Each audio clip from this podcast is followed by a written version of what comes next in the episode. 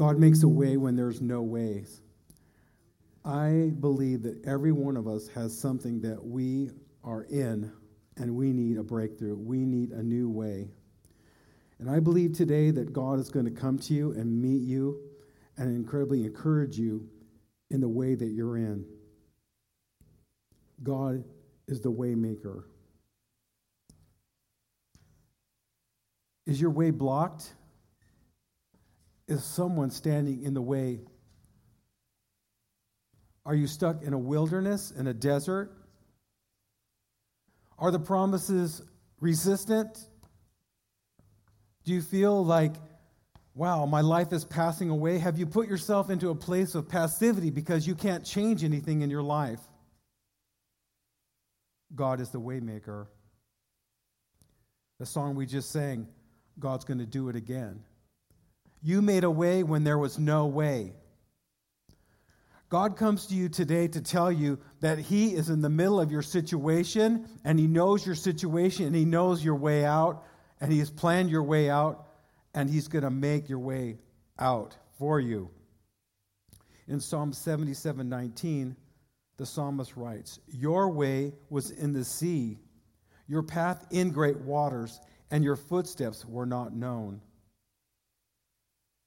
The way, the definition of way is road, it's distance, it's a journey, it's a course, it's direction. Our way has impossibilities in it. God meets us in those impossibilities. The Lord makes the way for us. In Isaiah 43 15, the Lord said, I am the Lord, your Holy One, the Creator of Israel, your King. When we're in a place where there is no way, we need the Creator to be at work for us. He is the Creator. He can create a perfect way for us, and He can create a way out of where we're stuck. In Isaiah 43 16, thus says the Lord, who makes a way in the sea and a path through the mighty waters. The sea in the Bible always represents humanity. Maybe you're stuck in the middle of a sea of people. Maybe you're lost and uh, you can't get ahead because of other people. The sea represents something more powerful than us, something bigger than us, something that we can't uh, we can't stop. Ever stood in the in the surf and just felt the power of the wave. I remember just one time being in in Maui and just the little the wave was only this high, but it felt like it wanted to knock me over. It had such thrust behind it. You may feel like you're in a situation right now that's like, there is no way I can break through this. I have tried everything I can to break through this. I tell you, the Lord wants to make a way for you. And He wants to encourage your heart today that He is the one. That your way is not going to be stuck. You're not going to be in this place forever. A way, a path through. Through cancels the no ways that are in our life. Again, we need a way through those impossibilities.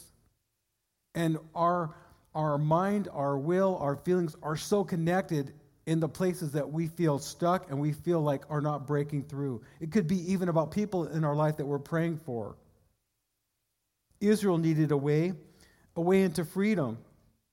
In Exodus 1, verses 13 and 14, it says So the Egyptians made the children of Israel serve with rigor, which is strictness, and they made their lives bitter with hard bondage. Is something that has you stuck in this way made you bitter? Are you frustrated? Do you feel like you're in hard bondage? They had to make the mortar. They were bitter in serving, in making mortar, in making brick, and all matter of service in the field. They had to do everything. They had to even harvest all the food and plant all the food for the Egyptians. All their service in which they made them serve was with strictness. Do you feel like you're in that place? Do you feel like you are so home, uh, condemned, condensed in, pushed in, pressed down that you feel like there is no way out? Has life made you bitter, blocking your way? but Exodus 1 Exodus 1:12 but the more the Egyptians afflicted them the more they multiplied and grew and they were in dread of the children of Israel. That which has been made impo- that which has made it impossible and no way will grow you spiritually.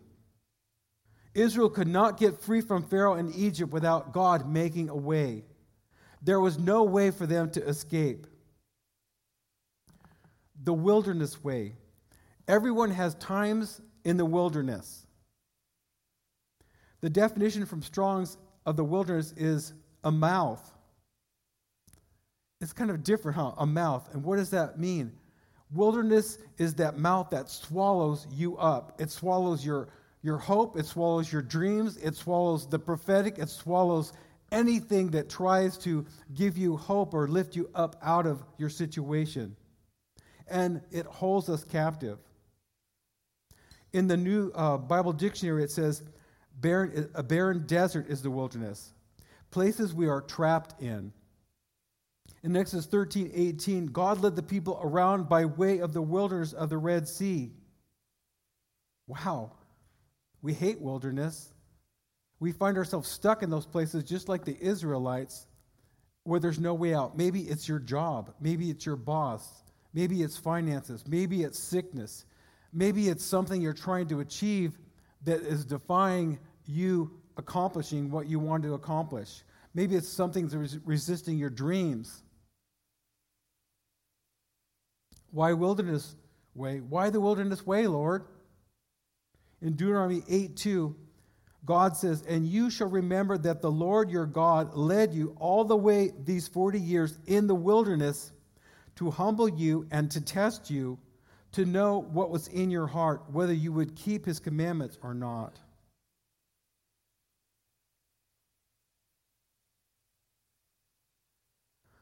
I was thinking about Jesus this week. We know he was the Son of God. We know he was the Messiah sent to be the Savior of the world.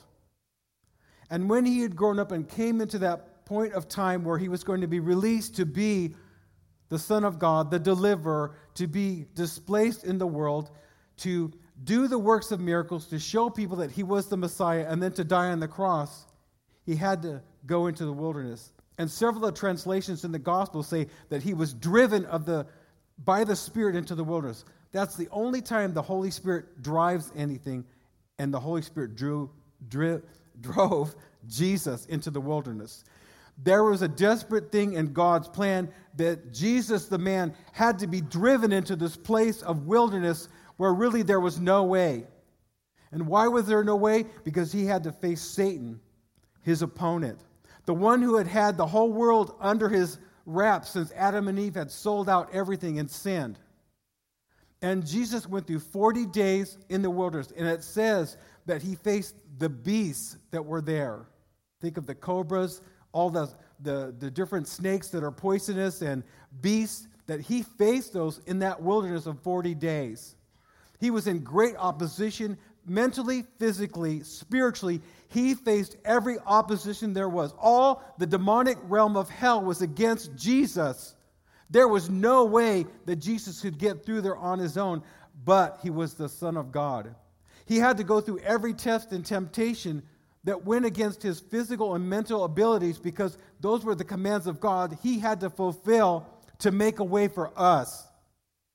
And by him going through those things, he paved the way for us to have him be the way maker for us. I tell you, if you're sitting there today and there's something that's just holding you back saying you're not going to make it, you need to really believe today that God is going to change something in your life, that God is going to make a way for you, that somehow the impossibilities are going to be your willingness that helps you see and step into what God has for you, and to have that testimony that God is the one that breaks through for me. The process of time and the cry. Don't give up thinking I have to wait longer in the no way. In Exodus 2 23 and 24, now it happened in the process of time that the king of Egypt died. Then the children of Israel groaned because of their bondage, and they cried out. And their cry came up to God because of their bondage. So God heard their groaning, and God remembered his covenant with Abraham, Isaac, and Jacob.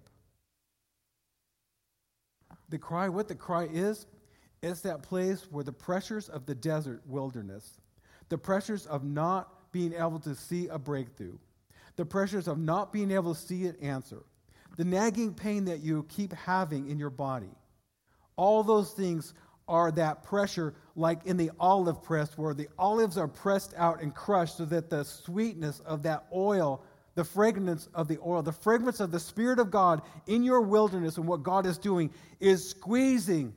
It's squeezing on your old nature. It's squeezing on your own thinking. It's squeezing on all the things that defy what God, wants to do. But there's a sweet oil that comes out in your spirit. It's the oil of the Spirit of God moving on your spirit to bring a fragrance and appreciation for the wilderness experience. Because out of the wilderness experience, you come into God making a way for you, and you move into a whole new realm that God has for you.